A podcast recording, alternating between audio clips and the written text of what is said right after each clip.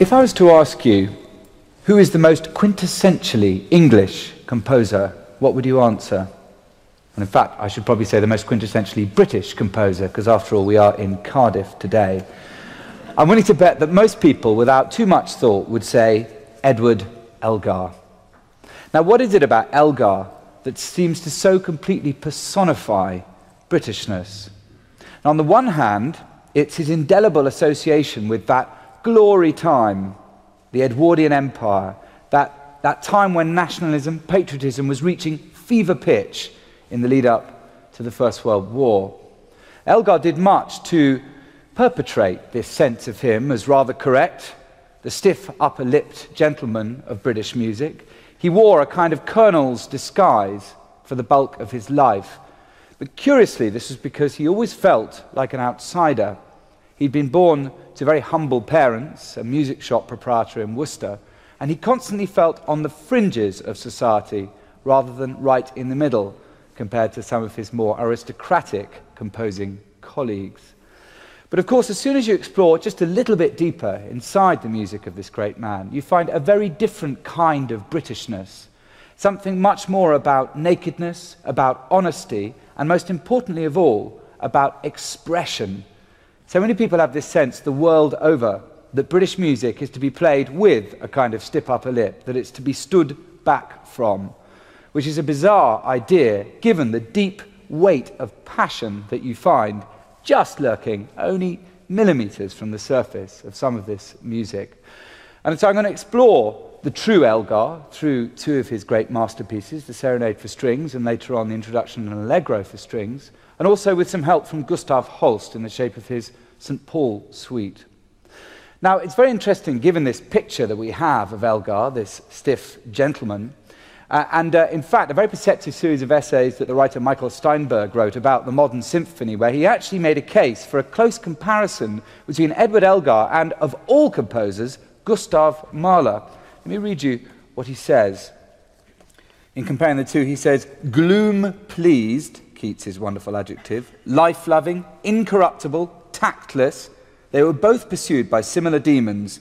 They relished their sense of exile even as they suffered under it.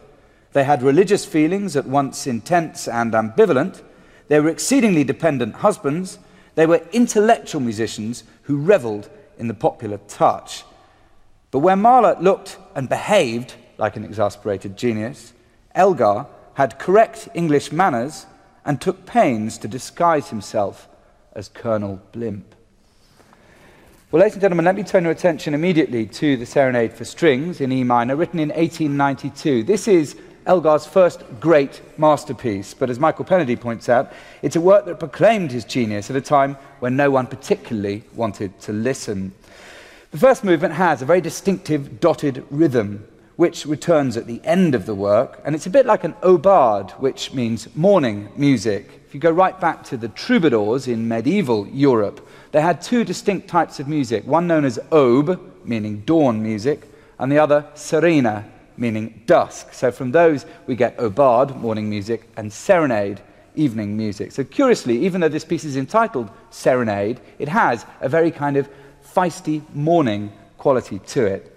Now, I was talking earlier about how many musicians, certainly in other parts of the world, think that Elgar should be played terribly correctly and rather with sort of perfect manners, with a kind of flat expression. And I've performed this piece a couple of times recently with an American orchestra, and they tended to play the opening phrase, something like this.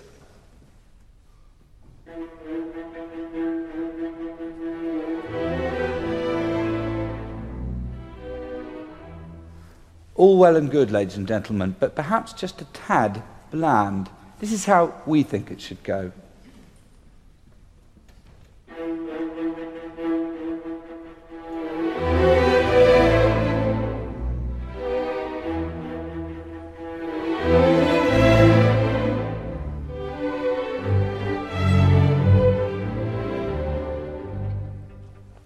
Now, that is surely a lot more like how it should go. The very idea that British people are to be viewed at a safe distance is surely anathema to all of us.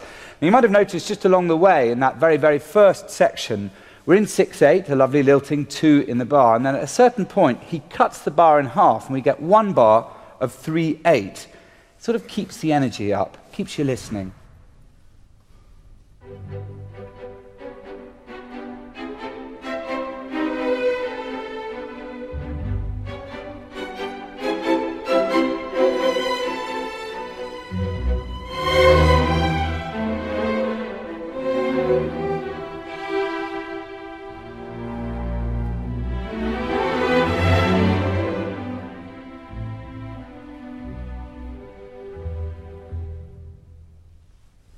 So, that's the first paragraph. In a modest and understated way, Elgar sets out his stall.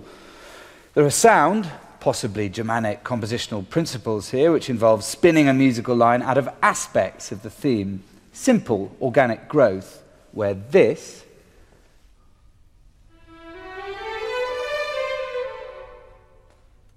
becomes this.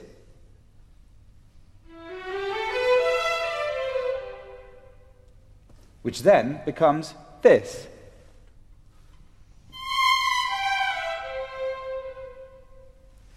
And the ever present binding agent, da da da da da da, drawing it all together. These are principles you can chart all the way back, from Brahms to Beethoven to Mozart. But what makes it Elgarian, and therefore British, is the lightness of touch the case of Elgar, perhaps particularly inherited from French composers like Bizet and Saint-Saëns. And at the same time, and this is the real British quality here, ladies and gentlemen, it's ruminative. In this, as in many ways, Elgar is actually closest to Mahler of all his Austro-German cousins. Well, out of that, the B section of this ABA structure is gently, understatedly born, the next chapter in this intimate tale.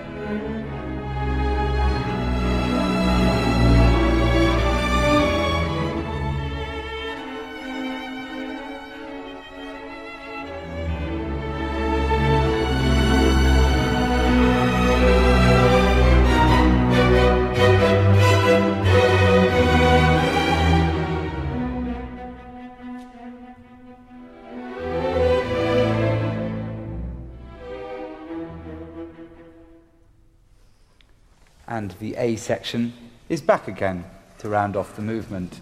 You heard there the call and response of the solo violin to tutti violins, so beloved of Elgar. And whilst the harmonies are simple, diatonic, there's always a light dusting of chromaticism inherited from Wagner and absolutely endemic to Elgar's generation. The middle movement of the three, which make up Elgar's Serenade for Strings, is the most gorgeously emphatic Larghetto. The tune is laced with the best Victorian nostalgia. But this is music of sentiment. It's not to be performed sentimentally. So, on the one hand, I was talking about the American orchestra's approach, which is to sort of blandify all the expressive extremes of the music. The other end of the spectrum, you get people who go far too far in a kind of quasi romantic, highly over sentimentalized account of the music. That doesn't work with Elgar either hopefully we can find the middle ground. Now, in this rising open figure, you hear straight away a sense of yearning and also a wonderful quality of intertwining. This melody intertwines itself, first the first violins and then the second violins, a kind of overlapping in effect. Elgar played first violin in the Three Choirs Festival Orchestra. His father was only ever in the second violins, and so uh, Elgar wanted to make sure that there was a sense that both violin parts were getting equal amounts of melodic interest.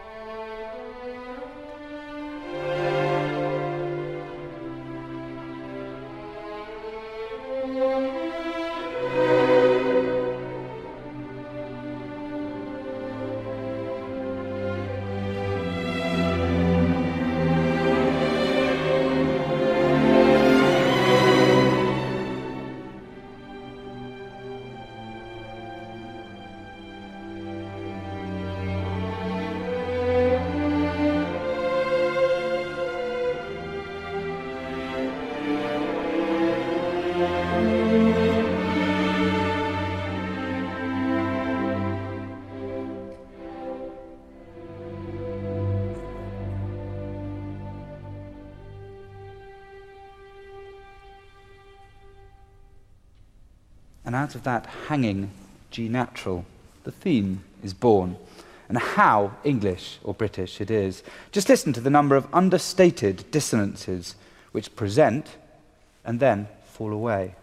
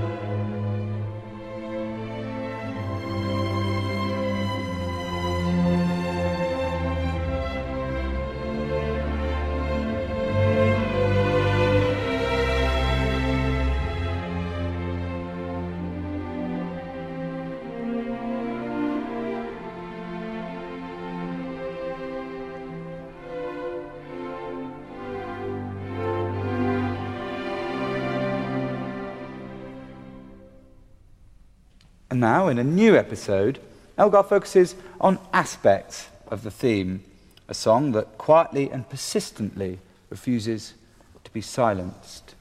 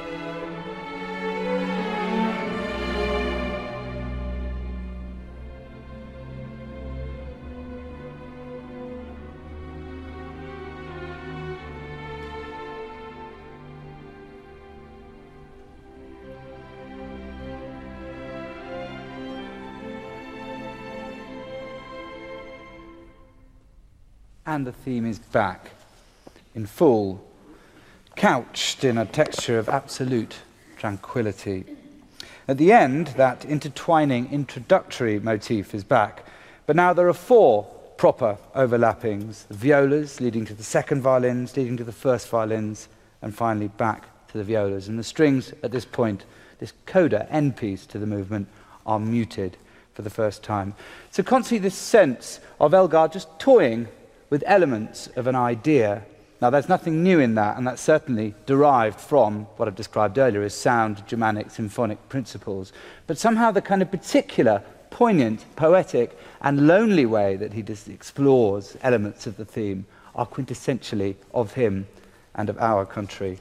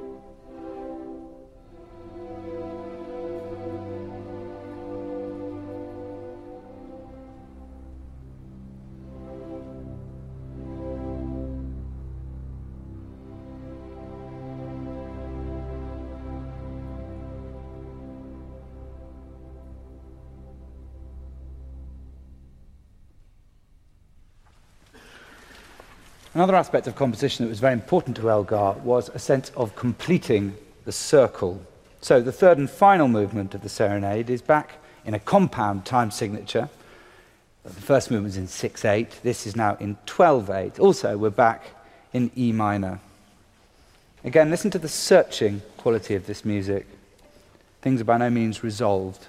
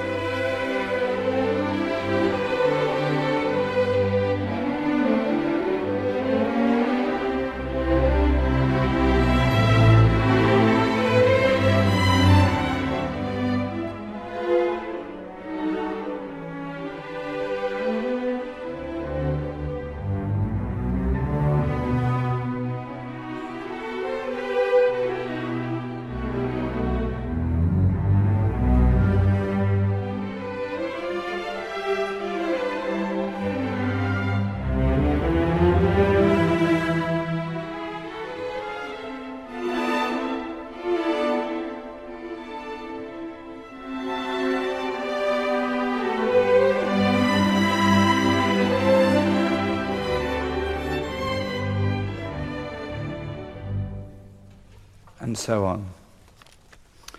Well, in order to bring us back exactly to where we started, the first movement dotted motif, you remember, is now back, and we also return to the first movement's time signature, that of 6 8.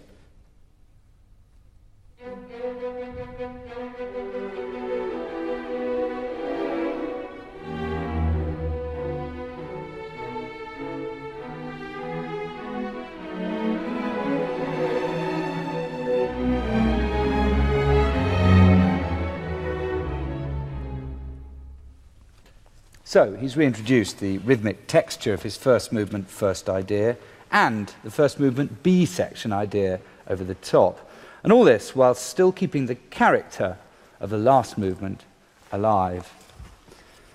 It's easy to think, ladies and gentlemen, of Gustav Holst as a composer coming from a completely different era from Elgar's. In fact, he was only born 17 years later than Elgar, and both composers died in the same year, 1934. Now, where Holst's Britishness is different from Elgar's is that Holst, alongside many composers, notably Vaughan Williams, they were much more preoccupied and interested in the revival of and use of British folk music of previous ages. But what binds Holst and Elgar most completely together, I think, is in an abhorrence of sentimentality. Holst actually said that sentimentality was the supreme crime in art.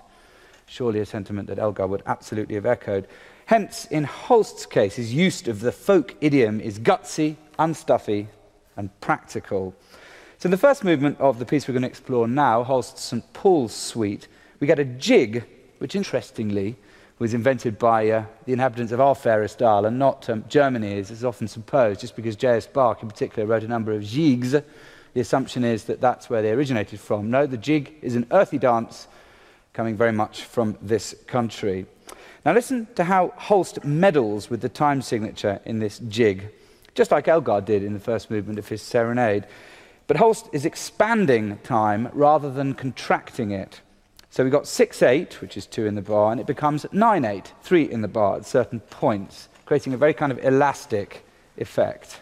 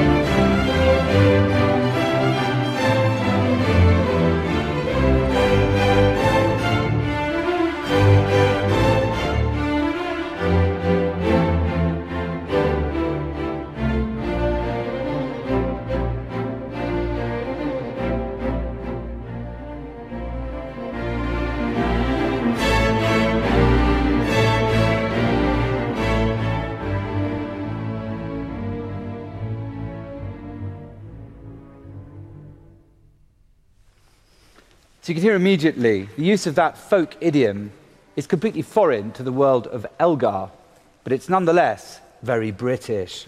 You get underneath it very simple diatonic harmonies, once again, more close to Elgar, just as this kind of earthy dance would require. But where he does go from here now is to develop the melody, again, just as Elgar might have do, taking the essence of the melodic shape. I'll show you what I mean.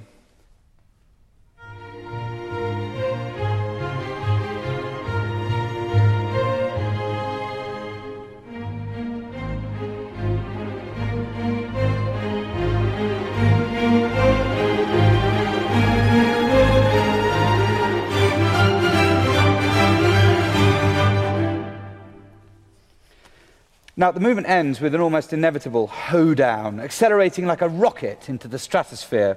Nothing too genteel about that. Now, the second movement of Holst St. Paul's Suite is entitled simply Ostinato. Ostinato being a device in music, an Italian word meaning obstinate. In other words, a figure that goes round and round and round and round. And Holst is true to the accurate meaning of that word in that he has this ostinato figure which starts at the beginning of the movement and runs all the way without faltering to its very end. And in this sense, you have to remember that there's another quality in British music, certainly of this sort, which is purely about education. Holst St Paul Suite is called St Paul Suite because Holst was, from uh, around about 1905, the uh, head of music at St Paul's Girls' School in London. And so a lot of the music he wrote, particularly pieces such as this, were for his female pupils to play. In a way, it's a bit like Benjamin Britten's Simple Symphony of a later era, showing a particular device in music, and then, as a composer, separate from teacher, enjoying the challenge of what he could do with a fixed figure, in this case, this ostinato. So, using music as a tool for education, something very British about that. It's interesting to compare and contrast Elgar and Holst in this regard. Elgar abhorred teaching and did anything he could to avoid having to do it. And there's a fantastic description from the new young head teacher of the Mount School in Worcester, where Elgar was forced to teach due to lack of money. Her name was Rosa Burley, and she said the following From various sources, I had learned that he was not always good tempered as a teacher, and that in consequence the girls were afraid of him. Thus, it was the custom of every pupil at the end of her lesson to telegraph the state of the emotional atmosphere to her successor. And there was one child who enraged him to such an extent that the others had begged that she might be placed last on the list in order to prevent her from making things impossible for them. Compare and contrast, if you will, that with uh, the memories of one Nancy Gotch, who was a pupil at St. Paul's Girls' School, and obviously delighted in the doings of their head of music, Gustav Holst. She said, Our director of music was referred to affectionately as Gussie, and what an inspiring conductor he was. We could have played anything if he'd willed it so. His fair haired wife played the double bass, and she sometimes argued with him. We listened in silent awe when this happened. It never lasted long. So, ladies and gentlemen, we have this totally persistent ostinato, and over the top of it, he fashions a kind of hemiola like tune, like the device we looked at in the previous movement, and then a waltz theme set alongside it. The essential shape of it, a descending scale, as you will hear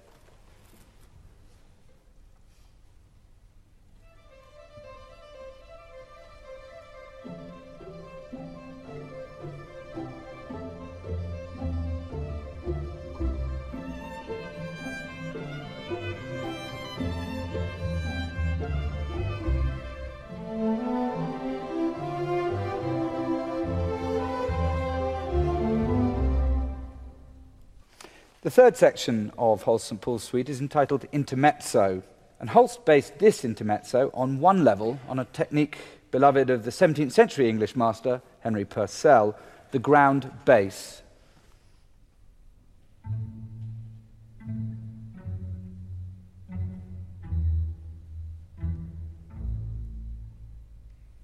Over the top of that, Holst weaves a simple solo violin melody followed by this little surprise, exotic in a way that Elgar never would have been.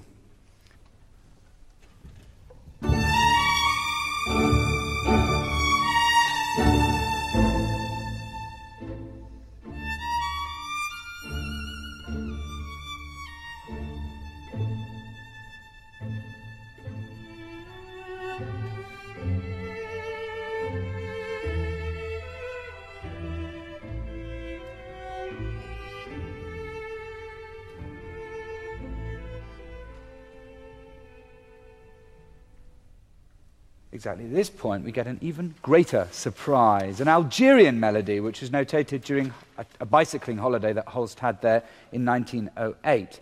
A kind of new eclecticism being born in this music, which we now think of, I think, as quintessentially British.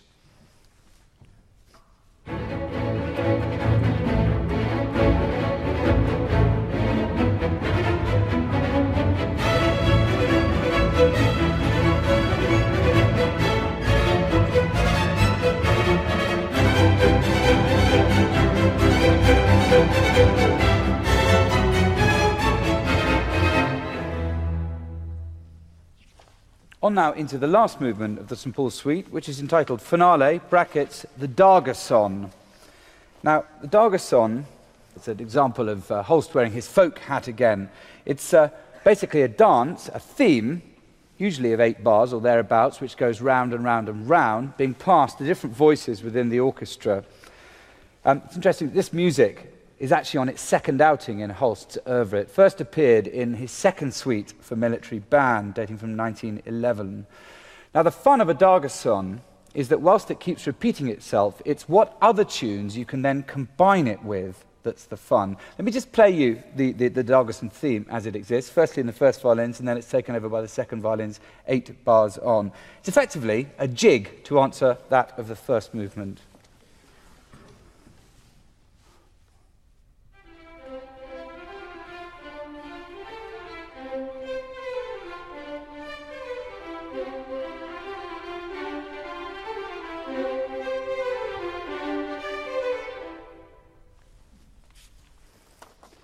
So, shortly after he's established that theme, he then delights in combining it with another, the grand old man of English folk music, none other than Greensleeves. And what he delights in particularly here is that ongoing 6 8 rhythm of the Dargason, here in the violas, with a slight accent on each strong beat, versus the Greensleeves, which is 3 4, so one in the bar effectively over the two in the bar of the 6 8. Holst said at the time that he found this effect intoxicating.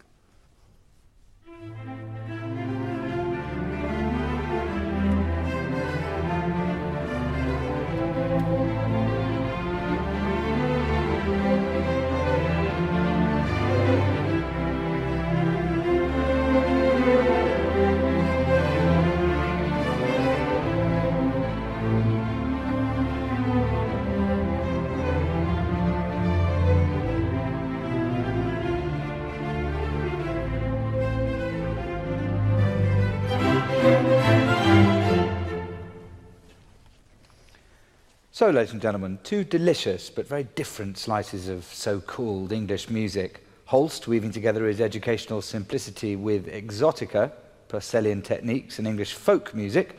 Elgar, on the other hand, drawing his voice from those well known English masters Mahler, Beethoven, Brahms, Bizet, Saint Saëns, and Wagner, but making them very much his own. Let's now perform for you these two pieces back to back Holst St. Paul's Suite, and before that, Elgar's Serenade for Strings.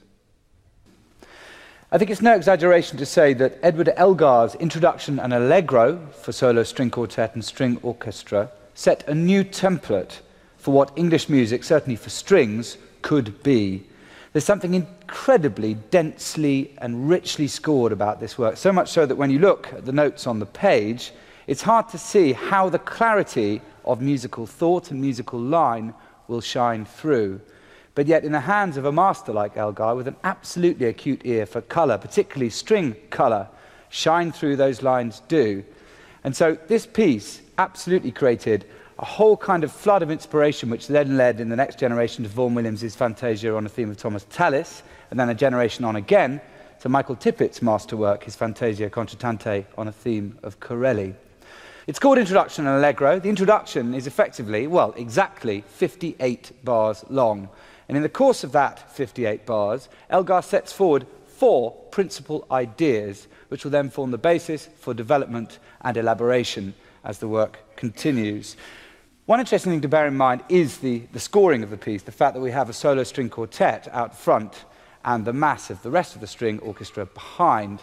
In one sense, therefore, this is an early model for what became known subsequently as neoclassicism, or to be more accurate, neo Baroque writing in music. In other words, the idea of taking an older form, in this case the Baroque concerto grosso, where you would have a small group of soloists known as the concertante, pitted against the rest of the orchestra known as the ripieno. But that's where the similarity ceases. Elgar's piece has nothing to do with Baroque music or Baroque idiom. It is quintessentially and absolutely his and of the early 20th century. I said there are four elements. This is the first one, which you hear right at the beginning a fanfare of downward turning fourths.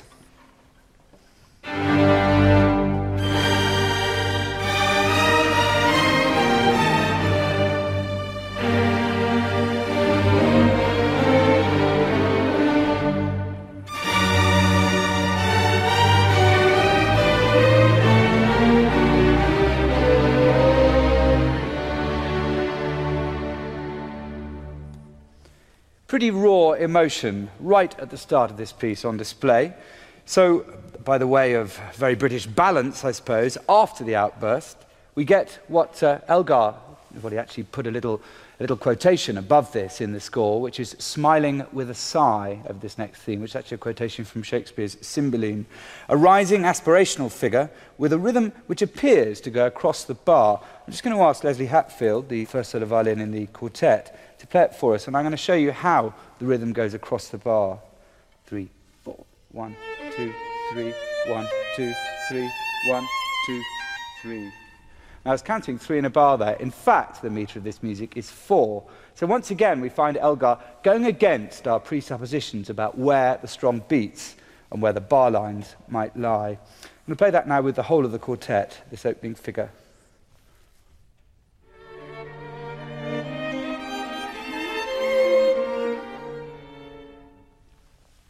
So that's the second feature or element of this introduction that Elgar's putting forward. He then immediately gives us the third, which is like an answer, a counterpoint to that rising aspirational figure for the strings of the orchestra, particularly the first violins, falling by way of an answer.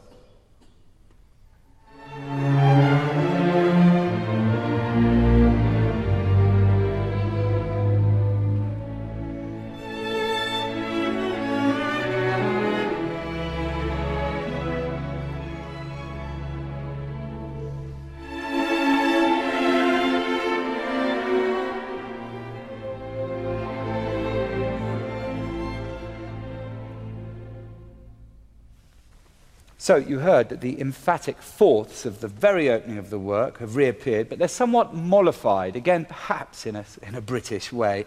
And then, for Elgar's fourth element, we get a tune beautifully announced by the solo viola from the solo string quartet, which apparently was suggested to Elgar by a walk he took in the Wye Valley back in 1901, where he heard the distant sound of a Welshman singing what presumably was a traditional Welsh folk song.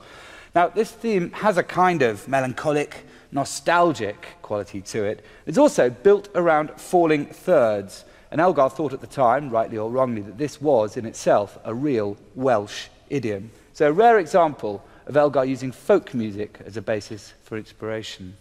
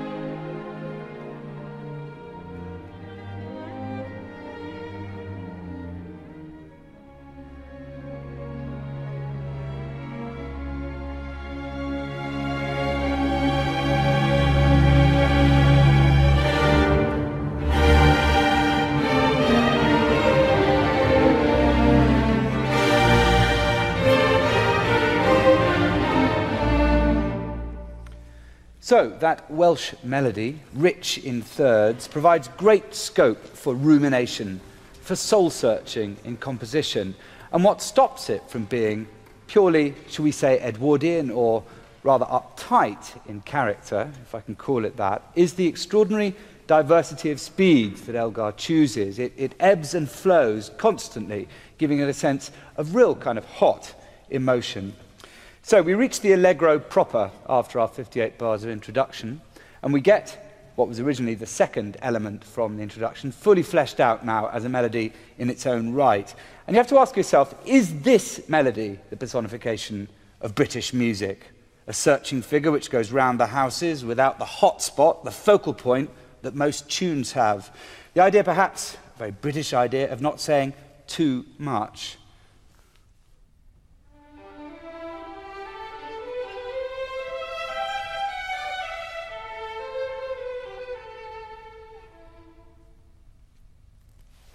Okay, shortly afterwards, we get another new idea a bustling semiquaver figure full of nervous energy, which is loosely based on the shape of our Welsh folk tune.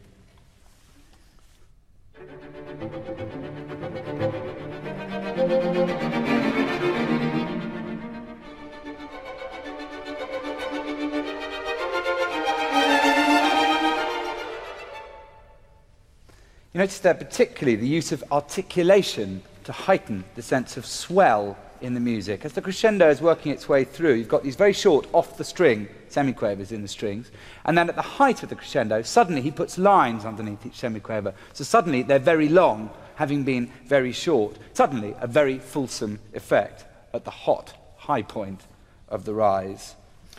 There's another novel coloristic effect a little bit later on. You get the theme, the Welsh theme, in the solo violin and the solo viola of the string quartet, and set against them, playing the same notes, i.e., in unison, a tremolando figure in the second violin and the cello. Now, tremolando sounds for all the world like a mandolin, and what you have to bear in mind is that Elgar spent a good deal of time in Italy during the composition of this work. So there we are. Perhaps he was uh, taking another foreign influence and absorbing it into the Elgarian cauldron, this time an Italian mandolin.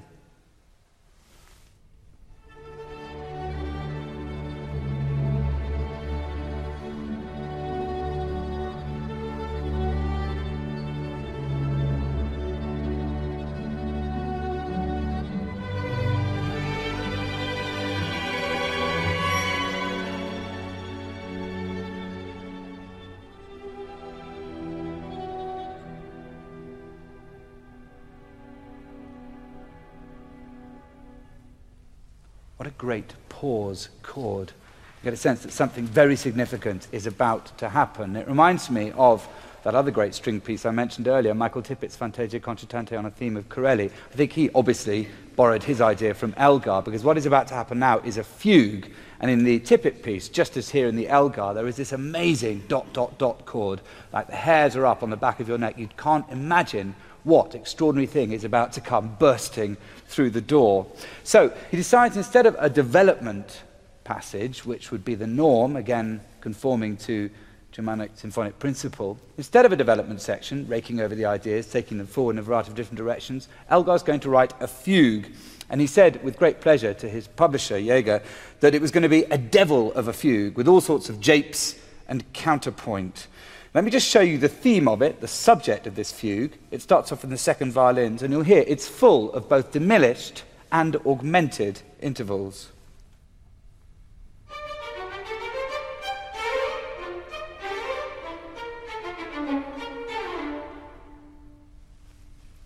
So you can hear it's quixotic, it's knotty. It's certainly not a melody to remember. It's more like a kind of a frisson, an effect, a blast of nervous energy.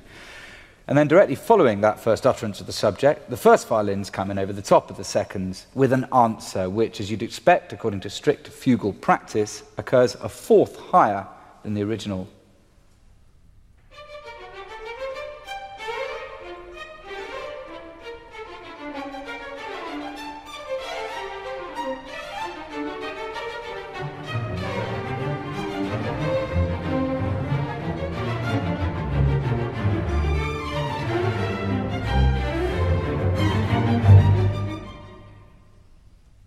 Shortly after that, ladies and gentlemen, we get a new subject, but made out of related materials, these augmented intervals in particular, from the solo string quartet, over the top. Very chromatic, this music, yearning, but thoroughly unsettled.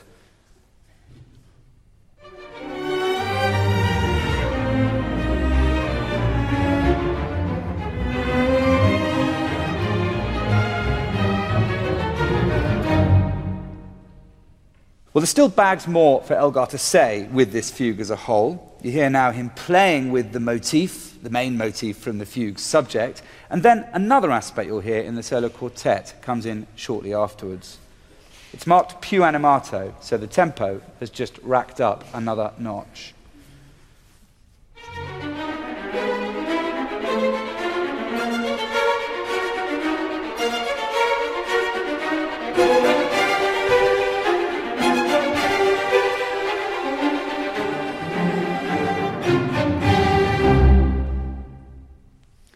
And exactly this point, the string quartet go into another idea again, all relating, although at the same time, to the original fugue motif, a classic Elgar falling figure. And you'll hear various sections of the orchestra now infected by that first breakaway quartet idea we just heard. First of all, the second violins you'll hear with it.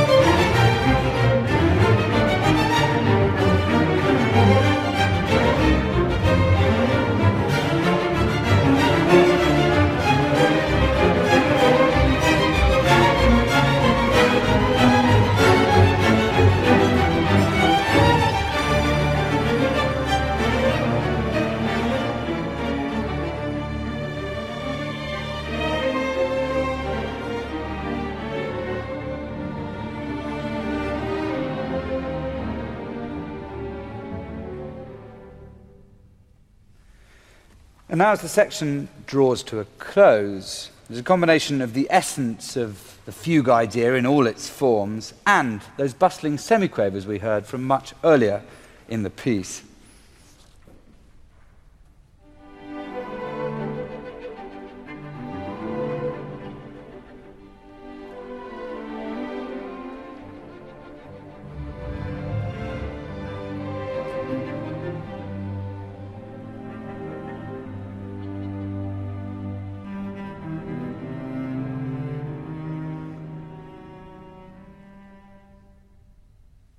Always the big question for a composer how do you finish a fugue when it's going to lead you into, well, what is here, the recapitulation, the final section of his introduction and allegro?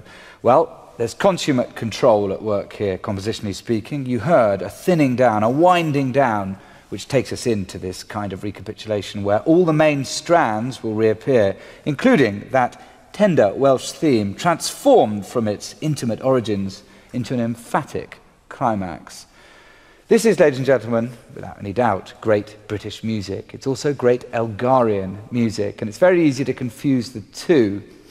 Because Elgar had such a strong influence on so many composers who've come since in the course of the last hundred years, his motifs have been so completely woven into their music that one gets this sense that somehow Elgar is Britishness which is pretty much the idea we started out with. The fact is, Elgar isn't more British, say, than a Holst or a Britten. He's just Elgarian, and somehow the two have become synonymous. Time for some questions. Uh, one question and its corollary, Charles. Um, although it sometimes staged the Three Choirs Festival in Worcester, I'm of the mind that Worcester was never quite the uh, cultural or musical centre of Great Britain. Um, do you think that this isolation musically contributed um, more than any other factor to um,